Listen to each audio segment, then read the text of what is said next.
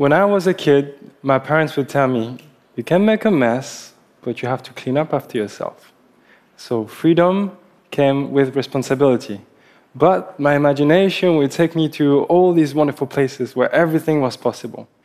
So I grew up in a bubble of innocence, or a bubble of ignorance, I should say, because adults would lie to us to protect us from the ugly truth. And growing up, I found out that adults make a mess, and they're not very good at cleaning up after themselves. Fast forward, I'm an adult now, and I teach citizen science and invention at the Hong Kong Harbor School.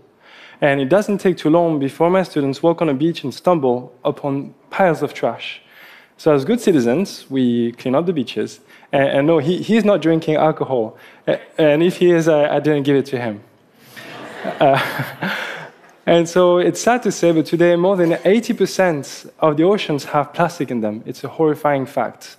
And for the past decades, we've been taking those big ships out and those big nets, and we collect those plastic bits that we look under a microscope, and we sort them, and then we put this data onto a map. But that takes forever, it's very expensive, and so quite risky to take those big boats out.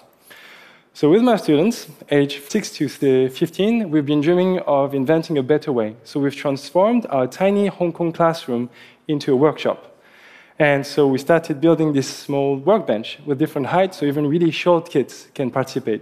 And let me tell you, kids and power tools are awesome and safe. Not really. So back to the plastic. We collect this plastic and we grind it to the size we find it in the ocean, which is very small because it breaks down. And so this is how we work. I let the imagination of my students run wild. And my job is to try to collect the best of each kid's idea and trying to combine it into something that hopefully would work. And so we have agreed that instead of collecting plastic bits, we are going to collect only the data. So we're going to get an image of the plastic with a robot. So robots, kids get very excited. And the next thing we do what we call rapid prototyping. We are so rapid at prototyping that the lunch is still in the lunchbox when we're hacking it. And we hack table lamps and webcams into plumbing fixture, and we assemble that into a floating robot that'll be slowly moving through the water and to the plastic that we have there. And this is the image we get in the robot. So we see the plastic pieces floating slowly through the sensor, and the computer on board will process this image and measure the size of each particles, and so we have a rough estimate of how much plastic there is in the water. So we documented this invention step by step on a website for inventors called Instructables, in the hope that somebody would make it even better. What was really cool about this project is that the students saw a local problem, and boom, they're trying to immediately address it. But my students in Hong Kong are hyper-connected kids, and they watch the news, they watch the internet, and they came across this image. This was a child, probably under 10, cleaning up an oil spill barehanded in the Sundarbans, which is the world's largest mangrove forest in Bangladesh. So they were very shocked, but because this is the water they drink, this is the water they bathe in, this is the water they fish in, this is the place where they live. And also you can see the water is brown, mud is brown, and oil is brown. So when everything is mixed up, it's really hard to see what's in the water. But there's a technology that's rather simple, that's called spectrometry, that allows you to see what's in the water. So we build a rough prototype of a spectrometer, and you can shine light through different substances that produce different spectrums. So that can help you identify what's in the water. So we packed this prototype of a sensor, and then we shipped it to Bangladesh. So what was cool about this project is that beyond addressing a local problem, or looking at a local problem, my students use their empathy and their sense of being creative to help remotely other kids. So I was very compelled by doing the second experiment, and I wanted to take it even further, maybe addressing the even harder problem, and that's also closer to my heart. So I'm half Japanese and half French, and maybe you remember in 2011, there was a massive earthquake in Japan. It was so violent that it triggered several giant waves that they are called tsunami, and those tsunami destroyed many cities on the eastern coast of Japan. More than 14,000 people died in an instant Also, it damaged the nuclear power plant of Fukushima, a big nuclear power plant just by the water. And today, I read the reports, and an average of 300 tons are leaking from the nuclear power plant into the Pacific Ocean. And today, the whole Pacific Ocean has traces of contamination of cesium-137. If you go outside on the west coast, you can measure Fukushima everywhere. But if you look at the map, it could look like most of the relativity has been washed away from the Japanese coast. And most of it is now, it looks like it's safe. It's blue. Well, reality is a bit more complicated than this. So I've been going to Fukushima every year since the accident, and I measure independently and with other scientists on land, in the river. And this time, we wanted to take the kids. So of course, we didn't take the kids. The parents wouldn't allow that to happen. But every night, we will report to mission control, different masks they're wearing.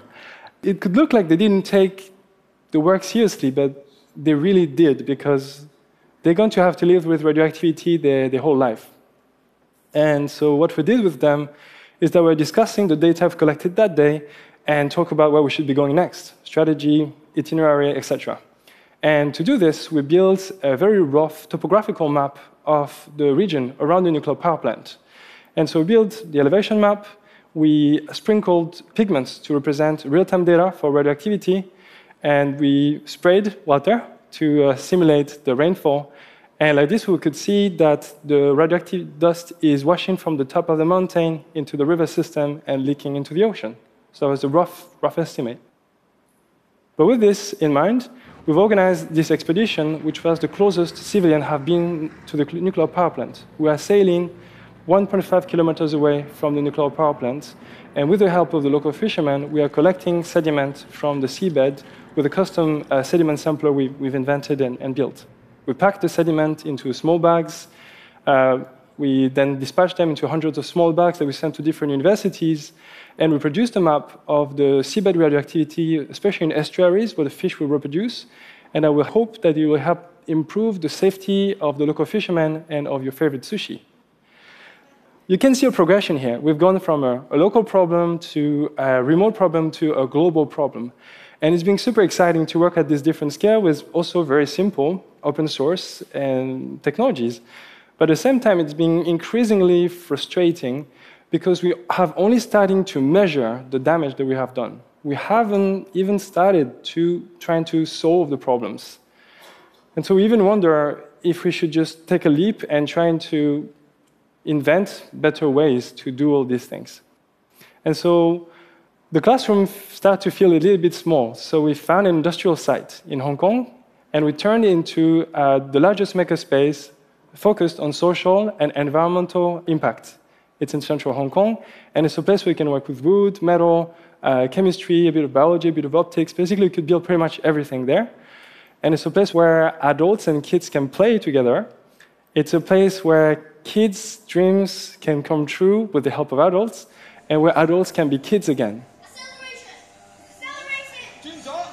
We're asking questions such as, can we invent the future of mobility with renewable energies, for example? Or can we help the mobility of the aging population by transforming their standard wheelchair into cool electric vehicles?